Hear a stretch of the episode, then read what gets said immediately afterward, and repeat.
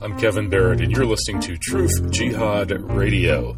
No commercials, no foundation sponsors, 100% crowd-funded since 2010. If you want to support this kind of radio and get early access to the shows, please go to kevinbarrett.substack.com.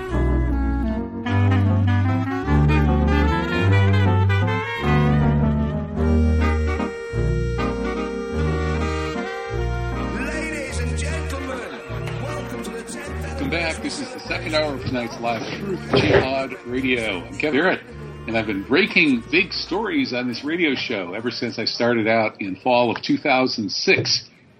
Two of the biggest stories I ever broke were the Israel did 9/11 story with Alan Sabrosky.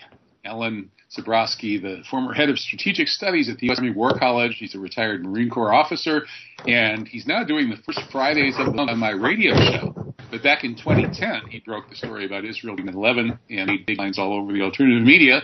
And he's uh, he's still uh, chugging away. We're going to hear him on the first Friday here on Truth Jihad Radio every month. We just heard his first First Friday. Well, another big story that we broke here on Truth Jihad Radio was on my birthday in 2020, February 9th. Uh, Jeff Brown came on and said, "quote Coronavirus is bio war on China." That was the headline of that radio show.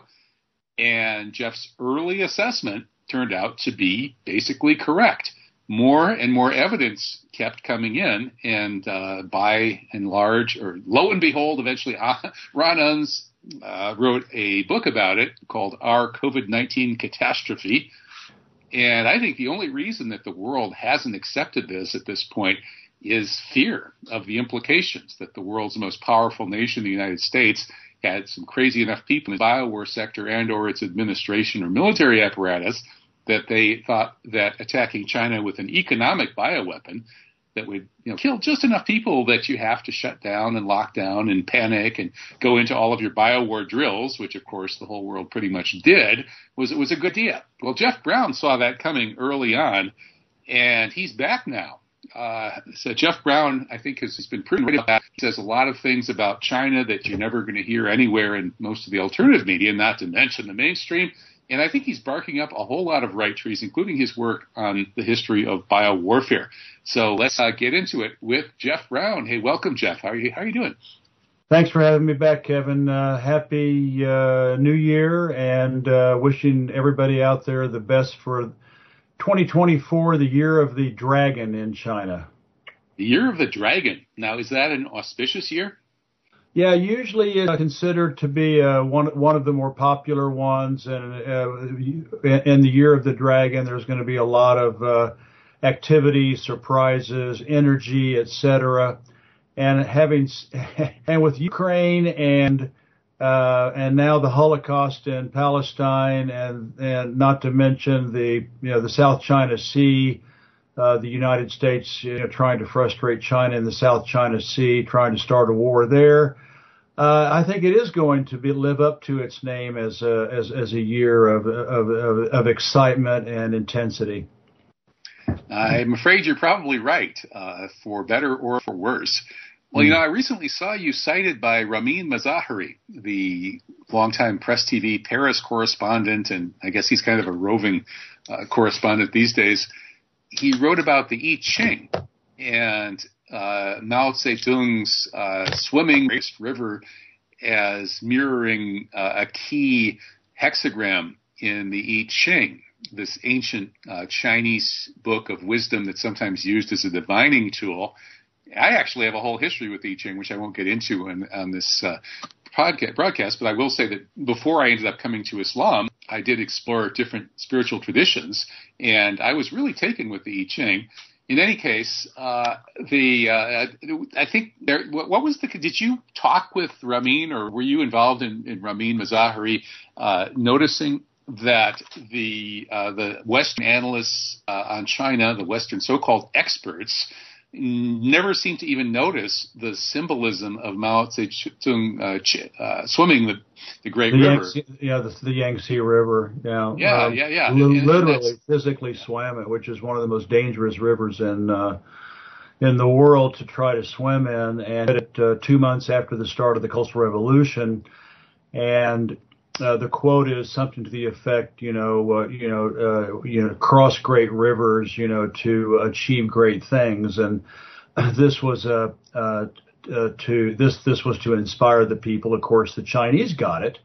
They got the they, they got the the symbolism that he was telling them to that uh, to uh, to everybody should you know gather, gather together and rally together and create and create great things, great change in uh, in China, which was the Cultural Revolution, and we don't have time to go into it here probably, but it was incredibly successful, and everything is so counterfactual.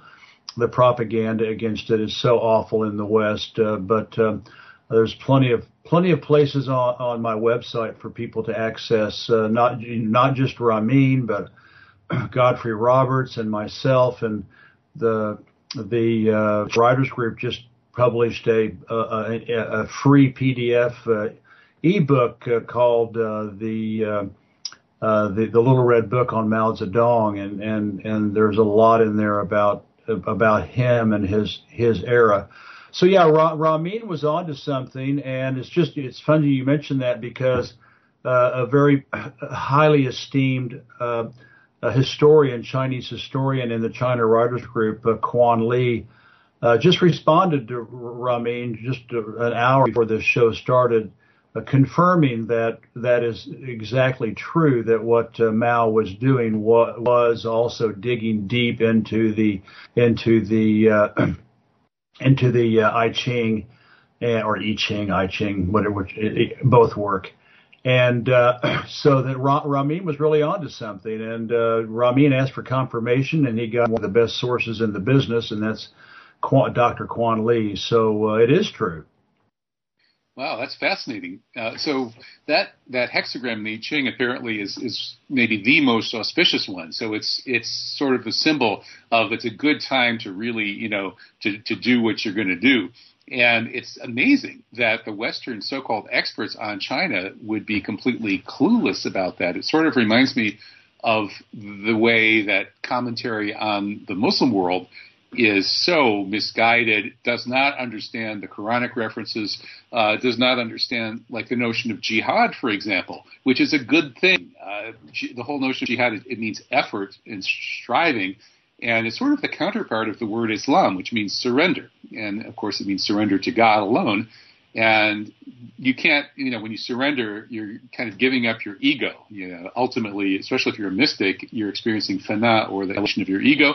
But if you annihilate your ego, it's like the, you know, the first LSD experimenters discovered is who's going to take out the garbage, right? So there still has to be some kind of effort that's made in the world. You can't just surrender completely to God and then just, you know, lie there prostrate on the floor.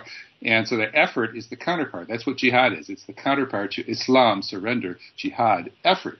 And examples of that kind of effort mean one of them is defending the community, and that can be a military defense, and that is a very you know high level kind of effort and struggle and striving that people have to do sometimes. But the greater jihad is the struggle, effort, and striving to be a better person. It's the jihad of nafs, which was actually the subject of the khutbah or Islamic sermon that I attended at the Friday prayers today. Uh, mm-hmm. and that's that inner inner struggle, you know, to get closer to God and to purify your intentions, your niyyah, and to be a better person. Now, so that's what jihad is. It's a good thing, and the Western portrayal of it is just completely backwards. Uh, and it really, it, even among the experts, so many of the experts, not all, but a lot of the experts on Islam are just as clueless as the experts on China who had no idea what Mao was doing when he swam that river.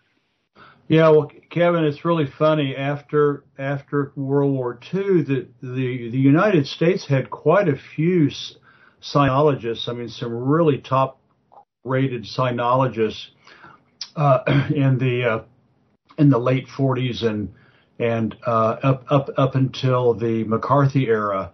Uh, you know, fluent in Chinese, uh, f- feet boots on the ground in China, been there, there, read you know, read history, read Chinese texts and everything.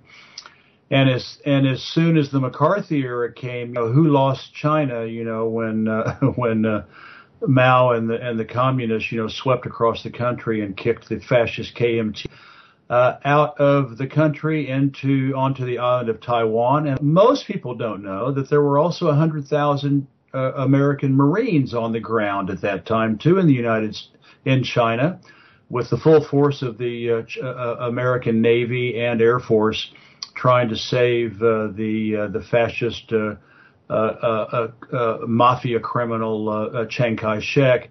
So they all got kicked out, and so at that point, you know, the the in Life magazine, Look magazine, you know, Henry Luce and all the Reader's Digest, you know, who lost China, and so McCarthy actually that was actually one of, of Joseph McCarthy's launching pads was who lost China.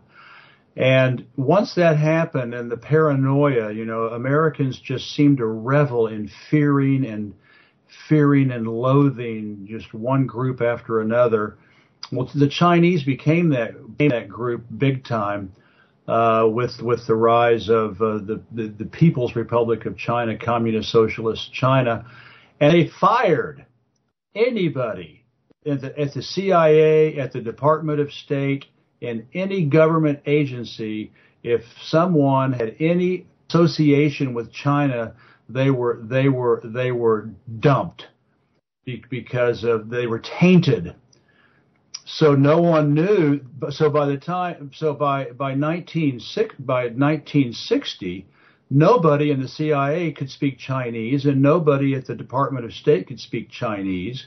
Nobody in you know in any in, in any of the government agencies could speak Chinese because they all got kicked out. So of course they didn't know what was going on because the, all their their their brain trust had been dumped. So that's the the, the stupidity the lunacy of uh, uh, of American of American foreign policy. Just like what was this? Uh, don't buy a what was it? Don't buy Chinese. I don't remember what it was, mustard or, or soy sauce or something. You know, because it you know it might be evil. I mean, we we're not we're not very smart, and uh, we're really seeing that in um, in Ukraine, and we're definitely seeing it, uh, uh, you know, for the uh, for the for the for the Palestinian Holocaust, and so that's why they didn't know. No, everybody was clueless because no one could even say "ni hao," "how are you" in Chinese in the American government. Well, there's a parallel there with the so-called Arabists. Uh, there's a book called The Arabists by a Jew named Kaplan, and what it is is it's kind of a Jewish Zionist police dossier on American experts on the Arab world who were viewed by Jews and Zionists as being very, very dangerous. And so there's always been kind of war between the Arabists, meaning the people who actually know something about uh, the Arab world, they can speak Arabic and they know the culture, versus the Zionists who discover that you know any American that learns how to speak Arabic and learns about the culture tends to really like the Arabs. And it's kind of hilarious. There's a passage in Kaplan's book called The Arabists, which again is a, a Jewish police dossier uh, on all of these American experts on the Arab and Islamic worlds, in which he admits that essentially all American Middle East experts who go to the Arab world, go to Palestine, and then also go to Israel, they universally end up loving Palestinians and hating Israelis. and. Kaplan, of course, frames this as, oh, they all become anti-Semitic, Yeah, yeah, yeah. And, eh, but he's kind of embarrassed by the fact that this is basically the universal reaction of every American that actually gets to know these cultures discovers that the Arabs and the Palestinians, in particular, are really likable, and the Israelis quite the opposite. And so there's a real parallel there. And then it served the Israelis' interests to have these witch hunts against the so-called Arabists of the State Department and so on, because now they've gotten rid of all the Americans who know anything about the region and they have to depend on the Israelis. And that's probably mm-hmm. why we had September 11th, because the American capacity to do anything with the Arab and Islamic worlds was so low that basically we just outsourced everything to the Zionists and we ended up outsourcing 9-11 to the Zionists. I think the Zionists were, Israel was the B team that blew up the World Trade Center and probably did, you know, most of the damage on 9-11 uh, because we stood down for them because we basically turned over our Middle East policy to them. So yeah, I think there's a parallel between the uh, the Chinese China experts being dumped circa 1950, 1960, and the uh, Arabists who've been witch hunted, you know, since then. Well, I traveled to uh, Israel for two weeks in about 1983 because I spoke fluent Arabic.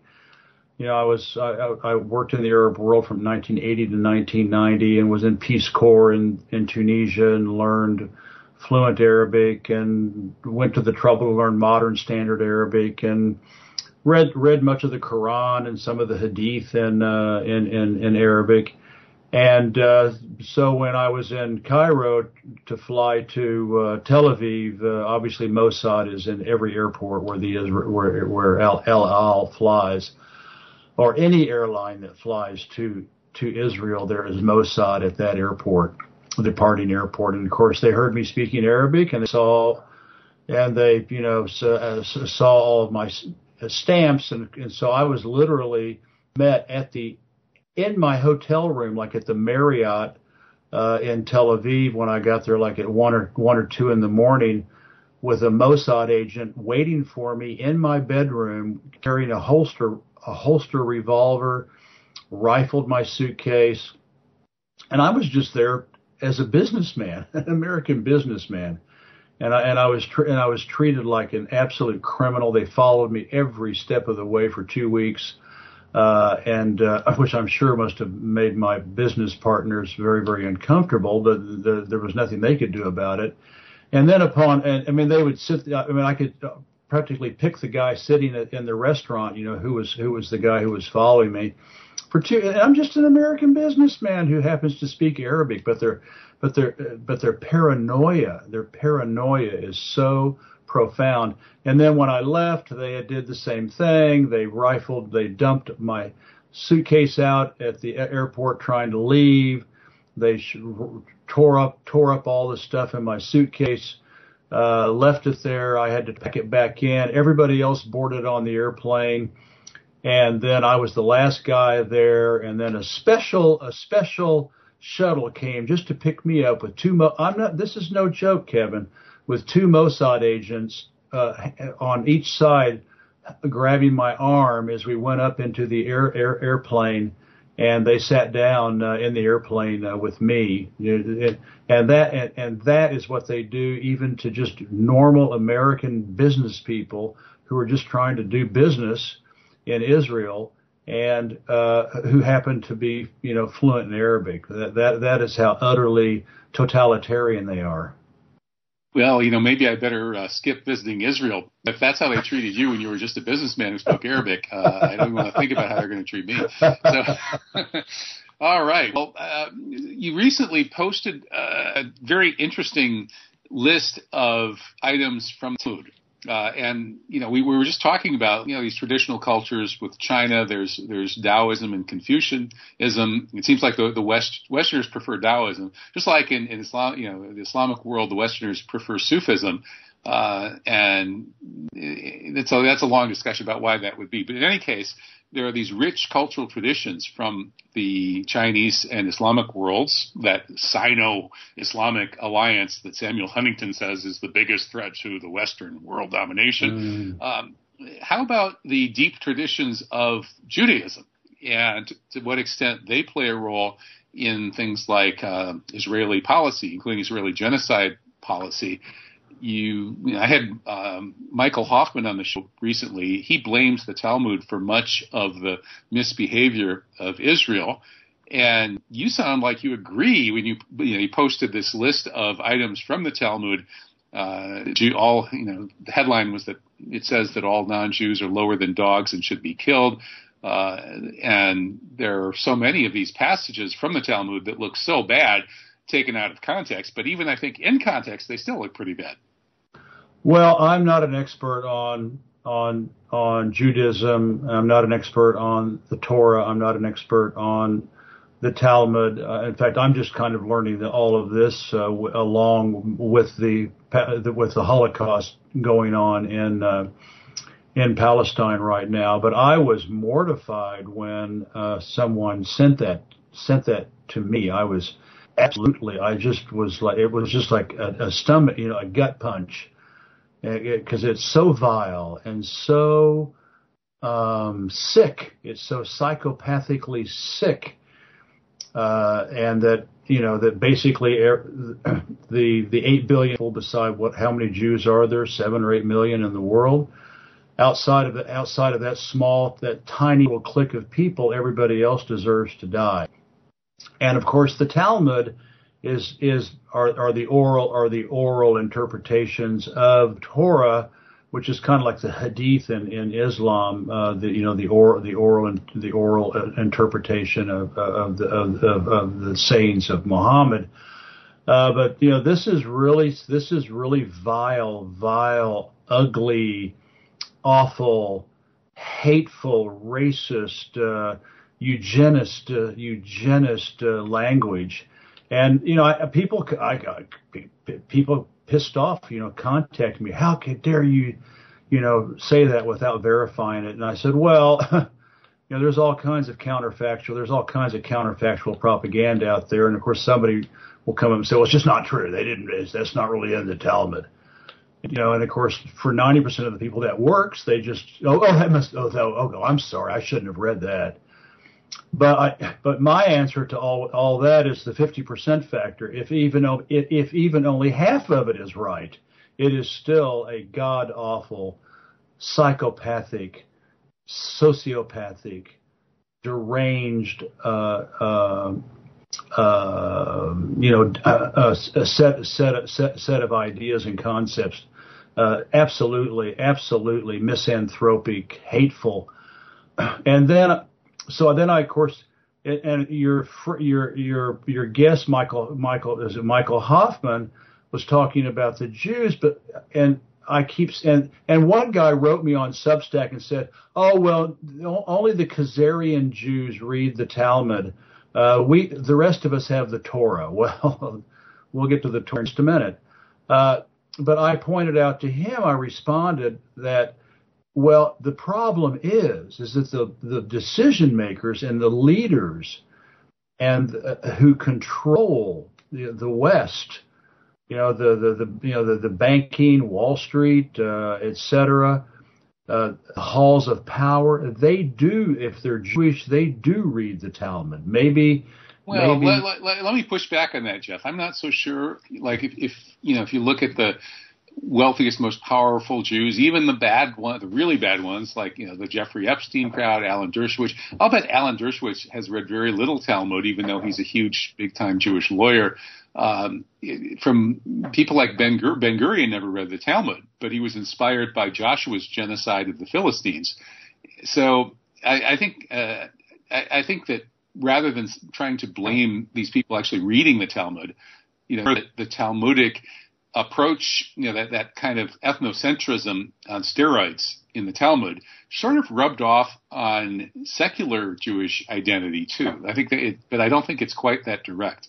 Well, maybe, maybe it's not that direct, but the but I, I think the influence is there. I mean, I mean these these these books have been around for two thousand years, and so um, uh, I, I don't I don't think they I don't I don't think they exist in a vacuum. Um, uh, uh, Jewish. Uh, well, here in France, all, you know, the Jewish kids go to their own Jewish schools. They don't even go to public schools. They have their own Jewish schools. Uh, and so, are they are they are they not reading the Talmud? I don't know. But we can get to the Torah, which is the Pentateuch in the Old Testament, which is the five books of the of the Torah uh, uh, of the the, the Torah is the five books uh, that are in the Old Testament, another 49 books in the Old Testament, the Torah is not as explicitly uh, re- revolting and ugly as and psychopathic and genocidal. Uh, or, or, I wouldn't. Well, no, but the Torah is.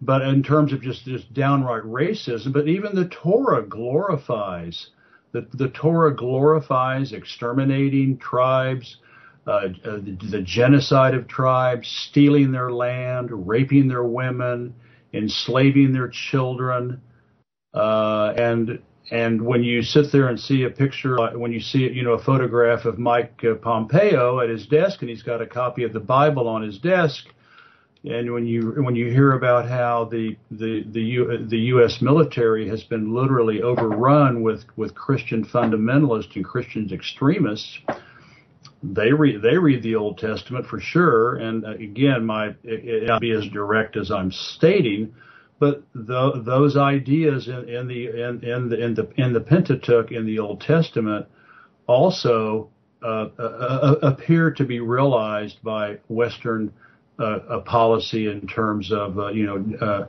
hegemony, wars, expansionism, genocide, exterminations, et cetera, that have been going on for you know for hundreds. Well, we could even go back to the to the to the uh, uh, to the Middle Ages, but at, least for with the Crusades. But we we we can especially go back, you know, 500 years of uh, of colonialism and imperialism, and uh, the the the philosophy of the Torah is definitely uh, at least uh, represented by Western Western history for the last 500 years.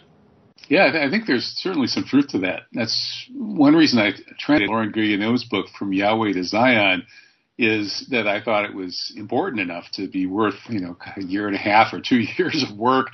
Uh, he does a really good job of examining the influence of the Torah uh, throughout history on you know, Jewish identity mostly, but to some extent on the larger Western culture. And so, yeah, I think those are, are real problems. I think that when Michael Hoffman says it's all the fault of the Talmud and the Torah is the perfect word of God, mm. uh, I would say I don't think so. I mean, I've I've read yeah. the Torah and it's it's you know it's a literary masterpiece and some of the translation you know like the the King James translation is itself a literary masterpiece but anybody who thinks this is inerrant scripture has got to be out of their minds.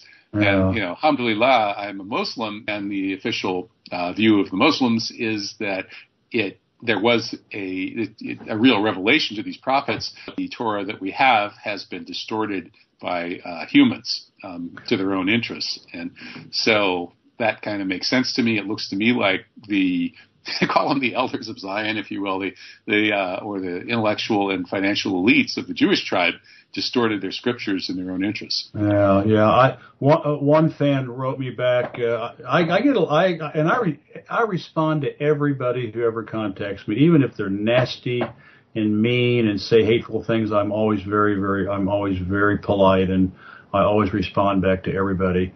And one guy wrote back and said, "Well." Uh, uh, 600,000 uh, uh, uh, Americans uh, died. He was, he, he was referring to the Civil War, of course. He said 600,000 people in in the United States, you know, died uh, fighting slavery. Uh, you know, based on the new, you know, based on the Testament, uh, you know, scriptures, et cetera, et cetera, et cetera, and including my, including my ancestors, blah, blah, blah, blah, blah. And then I wrote back and I said, well, they would not have had to have died if the leaders hadn't read the the Old Testament, which encourages slavery. So they were enslaved in the first place using the Old Testament scriptures, not the New Testament. The New Testament's a completely different book. So uh, anyway, it's it's all very it's all quite interesting. Yeah, but I don't think we can blame slavery on the Old Testament though, because pretty much every human civilization uh, has had slavery, and arguably they still do to a very great extent. You know, we're talking right now using a computer infrastructure that is built on minerals extracted in Congo, where Netanyahu wants to send the mm-hmm. Palestinians, by the way. Uh, where you know children are the slaves uh, working in these mines to get these minerals and you know throughout all of history, the only societies without slavery were the primitive hunter gatherers, and even some of them had slavery if they had enough resources, like the Northwest uh, Native Americans were hunter gatherers mm-hmm. in a really fertile kind of climate where it's easy to gather a lot of food and stuff, and so they ended up having slavery too. So there's been slavery pretty much everywhere, and and and I think actually, Jeff, that the Christian scriptures have had a very profound effect on history that has been in part liberating. And Girard got at the essence of this in his work on the, the notion of the scapegoat. Are, are, you familiar with Rene Girard's work? No, I'm not. Okay, well, I, I won't do the, the, the short version of it is that Girard argues that all cultures known to human history have been based on scapegoating because uh, human beings, unlike other animals, are uh, that we don't have instincts that stop us from uh, desiring individual uh, self-aggrandizement, and so we look at each other and we desire what the other person has, and we desire what they desire. And there are no breaks, no instinctual breaks on this, like with animals, you, can, you know, throw the other animal on, on their back and grab their throat, and the animal surrenders, and that's it. No, so we end up, all human groups end up at each other's throats in breaking down into anarchy or what you know Islam calls fitna, and the solution then arises when the group turns on someone, usually powerless or an outsider, and lynches them, kills them. And suddenly, when they've gotten it out of their system, uh, and there's this you know dead scapegoat lying there, suddenly everybody is unified again, and now they unite behind the guilt, shared guilt in what they've done, and then the lie they tell to sort of absolve themselves of that guilt. And so they build a statue to the scapegoat that they just lynched, and then every year they have to the statue, and that becomes the basis of pagan religion. So Girard says one version or another of this has held together every single human society that's ever existed, but then that mechanism for holding together societies began to be eroded when Christianity, well, to some extent, you know, Judaism, Christianity, Islam all side with, you know, they say no more sacrifice, the Abraham and Ishmael story. But then Jesus' alleged sacrifice becomes the sacrifice to end all sacrifices because it reveals mm-hmm. the mechanism. It reveals that, hey, you know, this is all a big lie and you're just lynching not just an innocent person, but in this case, you know, you're interest, you're lynching the spotless lamb of God or whatever you want to call him. So, so now this new doctrine of Christianity undoes the scapegoating mechanism that's held all cultures together. And a certain kind of, you know, anarchy, a new kind of anarchy is unleashed because there's nothing left to hold cultures together. Uh, and, but we end up this kind of identification with underdogs. And, and, scapegoats. And so now we worship trans people, we worship black people, we worship women, uh, and homosexuals and all of these marginalized groups, the same types of groups that were more the you know the, the lynching victim in the past, are now put up on the pedestal, mm. and all of this that he sees is based on Christianity. So I, I think there's actually a lot of truth to that. Well, I, I, I, did not. I, I don't even know the author, but I would uh, when he says every culture, I'm always my my eyebrows raised because going back at least 5,000 years, the, the, Chinese culture and civilization has been so different from, from the West. And, uh, I, you know, they got rid of slavery, you know, a, lo- a long, long, way back, it was even outlawed. And, and, and, of course, it was not perfect, and it was never, ever, ever as, as extensive as it was in the West. And the Greek and Roman empires, their economies were based on were based on plunder and and and, and slavery. They they were they were a piracy, plunder, and sl- they were slave slave economies. The Roman Empire was chewing through 250,000 slaves a year just to keep the Roman Empire going. Whereas, and that was one of the reasons that it collapsed in in the West was because they just couldn't find any more. They couldn't find any more slaves. Whereas in China, slavery going back millennia has was always was always a a, a purview of the elites, the the the, the wealthiest of, of, of society, uh, the you know people who had you know people you know, basically you know wealthy bourgeois type people. It was never it, it, was never as extensive as it was in the West, and even by the Tang Dynasty in 600 AD, they were already outlawing it. So they they got they they were on top of slavery a long long time before um, uh, uh, before the West ever ever ever tried to do something about it. Uh, you know, in the uh, you know during the uh, the, the Renaissance era, et cetera. So I'm, I I don't know that that's true about that scapegoating in, in Chinese in Chinese culture. I don't know. I, I just know everything about China is like the exact opposite of the West in, in, in almost every way. And so I would be a little suspicious about about uh, just blanket including China, China just because it is another civilization. Yeah, that's true. I, I gave I also gave you kind of a, a very simplified. Uh, yeah, yeah, I know. Abbreviated description I of. I, I, understand. I understand. I you know, I actually I read Mo Yan's uh, novel Life and Death Are Wearing Me Out.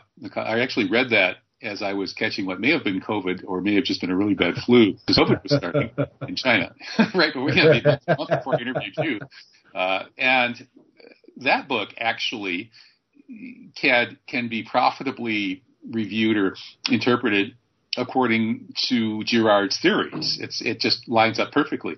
And Girard actually said that he got his ideas partly from the fact that so much great literature, pretty much almost all great literature, uh, seems to have this scapegoating pattern uh, buried in it. Um, and, and Mo Yan's Life and Death is Wearing Me Out does. And so I'm thinking, you know, maybe maybe it's it's somewhat there, but just you know, there are different expressions of these things in all sorts in all different cultures. But in any case, you know, the argument would be that that Western monotheism, along with its sort of uh, genocidal side, has also included this seed of sort of awakening people to the mm-hmm. problem of uh, kind of a you know human sacrifice based mm-hmm. uh, scapegoating kind of pagan uh, social mechanism. And you know, we'll we'll maybe we'll argue about that like in a year or two, or maybe you can read some Girard, and we can. I'll go back and read some more Girard. We can do that. But you know, get, getting back to the human sacrifice that's going on in Gaza right now. Oh, yeah. oh my goodness, this is uh, how how do you square a you know Western civilization priding itself on its identifying with underdogs and scapegoats, uh, defending the victims, uh, devotion to human rights and equality, and the way the whole West is totally complicit in this just off the mm-hmm. charts mm-hmm. evil genocide. Well, I call it a Holocaust. Uh, I mean, it's it, it, it definitely deserves the mo- moniker Holocaust. Uh, I was really, you know, I I was very d- despondent um, uh, until about five hours ago. I'll tell you, because for, for one thing, here in France on te- on television, on mainstream television, the what's going on in Gaza has just disappeared. I mean, it's just it's not even being reported now. Uh, at the fir- at first they were showing you know Gazans, you know, and the and the bombed out bombed out Gaza and and the and some suffering Gazans. Of course, not 80 85 percent of them were suffering, you know, uh, Israelis and Jews, etc. But there was at least it was it was at least being reported on. Whereas now, the whole the whole thing has been reduced to the you know to the you know to this you know that that that that band that band band at the bottom of the screen that has like little factoids. And it'll just have like a little factoid uh, Israel Hamas reports that uh, as of such and such a day, 22,000 something have been killed. And it's, it's so it, it, just really worried me that it was had been completely now expunged. Now remember, in France, it is not only illegal; you can be fined and imprisoned for denying the Holocaust. Uh, you can now be fined. Mais, mais Jeff, je ne crois pas à l'Holocauste. A myth total, so, 100%. Uh, oh, yeah. I, I, better, uh, I better yeah. retract that. but it is now also illegal to criticize. Uh, it is illegal to criticize Israel. It is illegal to criticize Judaism. I mean, it is that extreme. So, but anyway, to get back to well, wait, wait a minute. You, you just posted all this stuff from the Talmud. If that's not well, criticizing Judaism, well, I'm I'm hanging out. I'm hanging out. I'm hanging out on the coast of D on the D-Day beaches of Normandy. I hope they don't find me. And it's and, and, and and it's in English and it's not in French. And I'm not about the Palestinian flag uh, outside my window. You know, you know, hanging out on on. I could put a Ukrainian flag and I'd be a hero. But uh, but uh, but uh, the um, but I read an article today, and I will send you the link. It's an it's a Sri Lankan who grew up, in, who was who was born in Canada, grew up in America, and is now back in Sri Lanka. And it is a brilliant, Kevin. It is a brilliant uh, contextualization and analysis. And here is here is what he is saying. He is saying that October 7th, when the Al-Aqsa flood happened, the analogy to that is the Warsaw ghetto uprising in 1943 when they rose up against uh, the the Nazis, and he is comparing what Israel is doing in Gaza to what the Germans did in Stalingrad, and he is saying that Israel and the United States and, and basically the West, NATO, is now is now going to be sucked into a, vor- a vortex that it will be as bad as as Stalingrad, and that it that the the all the, the all the Israelis are good at are killing children and killing mothers and and that and what's really good about the article because I couldn't really find anything about the about the resistance you know, the, and other than a few things on Twitter, but he gives all kinds of links on Telegram of of uh, of um, uh, Palestinian resistance groups. You know, the Al Qassam uh, uh, group, all the, the, the the military arms of of the Palestinians, and they're putting out d- daily facts, just like what the Russians do every day uh, on Telegram. You know, we killed this many soldiers. We we blew up this many this many. They're, they're, they're, filming. They're not just telling us. They're giving yeah, us the video. Yeah, exactly. It's amazing video, Jeff. I don't know how much have you've seen, but I've been watching this every day because you know Jazeera, Al Jazeera Arabic, uh, and all the other Arabic channels are are covering this. You know, every, every time that the Al Qassam brigades put out a new bulletin, you know, everybody in the whole, you know, Arab and Muslim worlds is just, you know, hanging on it with bated breath. And then um, we're amazed as we, as we watch these Hamas fighters sprinting up to Israeli tanks and implanting explosives and yeah. running away you know, taking out Israeli tanks, you know, popping out of tunnels and from behind windows and blown up buildings and, and blowing up Israeli tanks. And, and so they're documenting it. They're not just telling us. I know. He mentions that. I've just opened up my, uh, my uh, thing. The title of his art, it's on, it's on the Greanville Post. You, I'm sure you know Patrice Greanville at the Greanville Post. And it's called, it's called GoPro, like the GoPro camera it's called GoPro Guerrilla Warfare versus a TikTok Genocide, and and it's really brilliant. And I'll send it to you when we get finished tonight. And he just shows you know Israelis dancing and showing off and you know eating food and and Palestinians Mo- mocking the genocide victims. Yeah, yeah, mo- mocking the genocide victims, cruising around in their jeeps, you know, and on beaches and talking about how they can't wait to build houses here and the the Palestinians don't deserve this waterfront property. Anyway, it's it's brilliant. So I was really despondent. I thought, my God, what if Israel and, and NATO pull this thing off? Because I'm still convinced that that much turmoil, especially with Syria, uh, Iraq, um, uh, Yemen, uh, and and of course now Palestine, much of this is being is being perpetrated by the West to uh, destroy all of the gains that Russia and China uh, and, and, Iran, with Saudi Arabia shaking hands uh, uh with the Chinese. The, the, this is all to destroy the Belt and Road Initiative. This is to destroy all of the all of the the rapprochement that uh, that Iran has made with uh, with the Gulf with the Gulf monarchies uh, and it's to destroy all the the good goodwill that Russia has has has developed in the Middle East uh, in the last uh, uh three or four years. And, well, wait a minute. Uh, how, how could it possibly do that, though? Uh, this what what this is doing is it's it's pissing off the entire Muslim world so much that yeah. they're inevitably going to join the Russia, China, Iran axis. Well, you know, chaos chaos creates opportunities.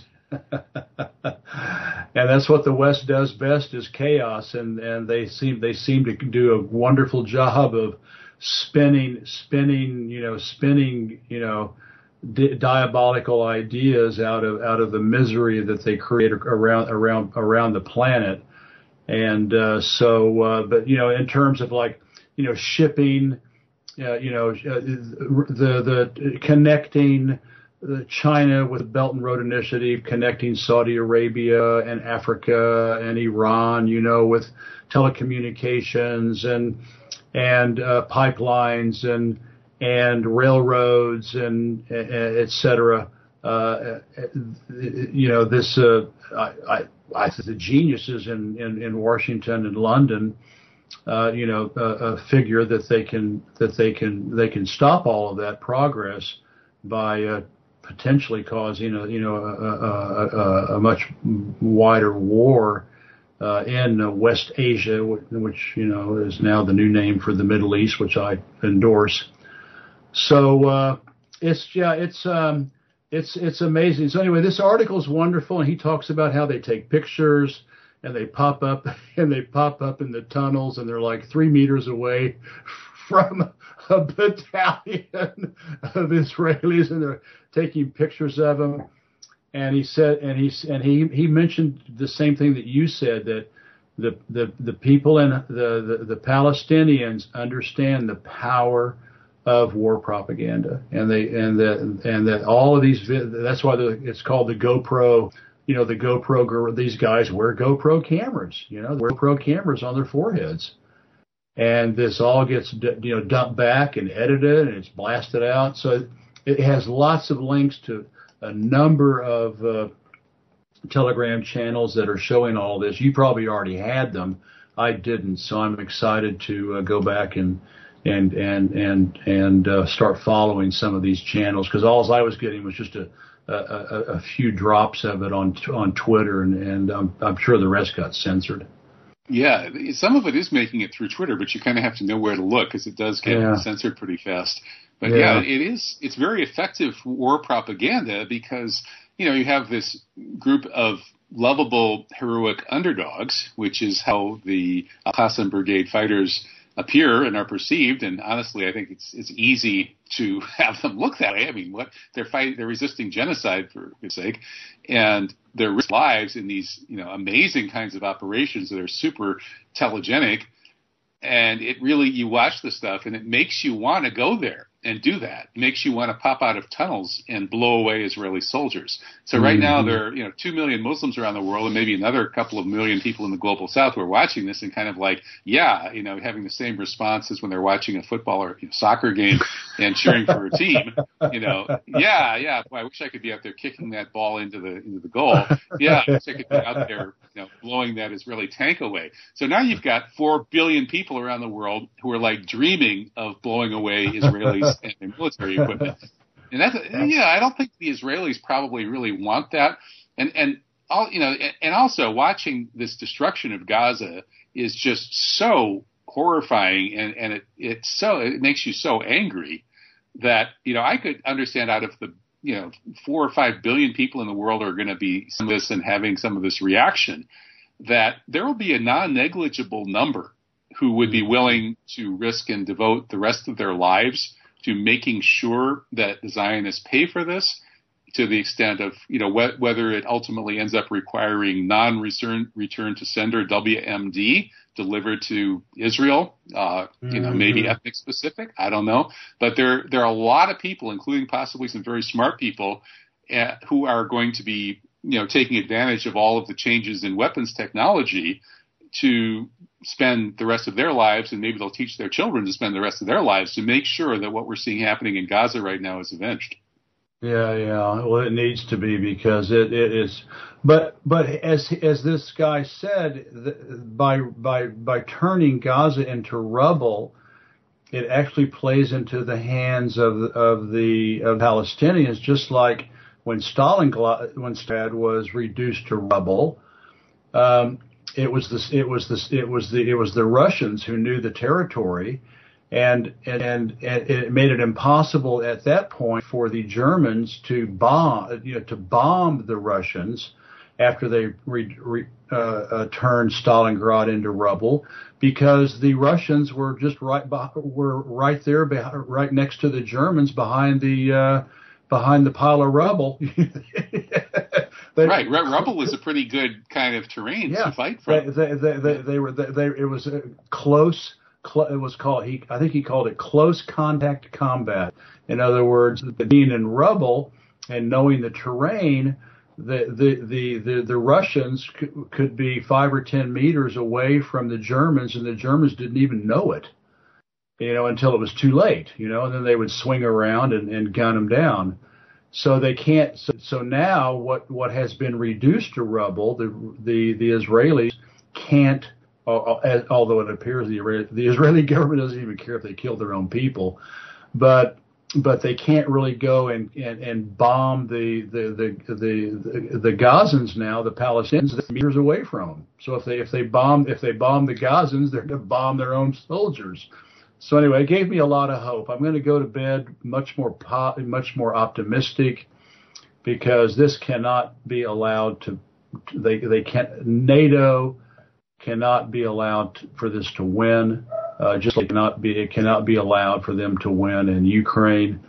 Uh, these these Ukraine and and and Palestine need to be two of the major death knells to uh, 500 years of Western imperialism and colonialism, and and I and I just hope I just hope that uh, it's true. So um, uh, I'm, I'm well, yeah, and I'm I'm gonna I, actually I, I actually um, I actually made a uh, a guest post of uh, of this guy's, uh, although to help Patrice I used his his link, uh, but uh, Patrice re, re, re, republished it in its entirety, and it's really really gave me hope, and I'm going to send it to quite a few people and and tell them to read it because you know we need we need we need to be positive and we need to you know, we don't want, you know, we don't, we don't, we're living, now we're living in a news vacuum and we don't know what's going on. We don't know what to believe. But according to what you're saying and what this gentleman was is saying in his article, the the Palestinians are winning, the Israelis are losing, and it's inextricable. And Israel and NATO are going to be sucked into this thing for as long as Afghanistan. Well, you know, I hope you're wrong, Jeff, in suggesting that the NATO wants this to expand into a regional war. Uh, my reading is they probably don't because that would hasten the uh, death of NATO yeah, and Western yeah. world domination because it uh, alienate the rest of the world. Some of the entire global South uh, would, would, you know, is already uh, just appalled by this whole thing. So my take on it is that when you know the Biden's Biden's minion of you know liberal, quote unquote liberal Jews were really pretty much neocons uh, with a you know little bit of uh, you know makeup, uh, lipstick on the pig. But those guys, I think, realize that a regional war would be the death knell of the U.S. empire. They realize that they've already taken a huge hit in terms of their interests by uh, sticking up for Netanyahu and his radical extremist allies. And so they have these two red lines no mass expulsions and no wider war. And that's well, what they've enforced on Netanyahu. Netanyahu, according to the reports, wanted to go all out against Hezbollah, meaning against Iran and the Iran, whole axis of resistance yeah, right yeah. away. And, and the U.S. Uh, forbade it. And so my thinking is the U.S. ultimately will side with the people who want to get rid of Netanyahu, and they will not change their lines, and so there will be no water war and there will be no mass expulsions. Well, the uh, a good litmus test for that, Kevin, will be Yemen. You know, because Yemen has has has poked a massive stick into the eyes of uh, of, of, of Western Empire, and there was, was talk of the uh, the Brits, you know, threatening to bomb Yemen. You know, uh, so that would be a litmus test. If they start bombing Yemen, uh, yeah. that would be that would be a bad omen. Yeah, that's right. No, this it, it could get out of control in in Yemen in Yemen or Lebanon. Yeah, or and, Lebanon. Yeah, exactly. Yeah. And Why I, I think Netanyahu wants that because that's his only way of staying in power. But I think that the cooler heads realize that that would be suicidal for them. And so I think we're seeing a parting of the ways where the cooler heads, who don't, you know, not particularly cool and not particularly good people, uh, yeah. uh, but they're going to take. I think they're going to take down Netanyahu before too long. Well, I have a good, I have a question for you. Why hasn't Hezbollah, you know, loose their their armada because they're much much more powerful than uh, Hamas? Right, they're holding it in reserve because you know if, if Hezbollah, well, Hezbollah could you know create tremendous so much damage uh, in Israel. Israel would be compelled probably to totally flatten Lebanon, and then maybe Iran too. So so that's you know once okay. once Leb- once Hezbollah has to use everything they've got, and they you know flatten a lot of Israel, then you know, Israel goes all out and it's it's all out regional war and there's tremendous damage but ultimately Israel has the news and if yeah. it looks like if it looks like uh, Lebanon, you know, if it looks like Hezbollah kind of started it or can be plausibly blamed for it, then the U.S. lets Israel get away with it and or actually comes in on Israel's side. Because if the U.S. doesn't come in on Israel's side, Israel loses. So yeah. it's a situation where the only way that Netanyahu could imagine this actually happening is if he can set it up in such a way that it looks he can blame it on Hezbollah and get the Americans to support him because it looks like he you know that, that Israel is the victim here. And I think the Americans, you know, are willing to go along with Israel painting itself as the victim up to a certain extent. But like they told him, no, you cannot, uh, you cannot go after uh, Hezbollah on October 8th. They, they read him the riot act and hit. And so I, I think that same kind of that process is going to be played out in the near future. But you know, the trouble is that those guys, Israeli leadership, has every interest in, in a big regional war. Mm-hmm.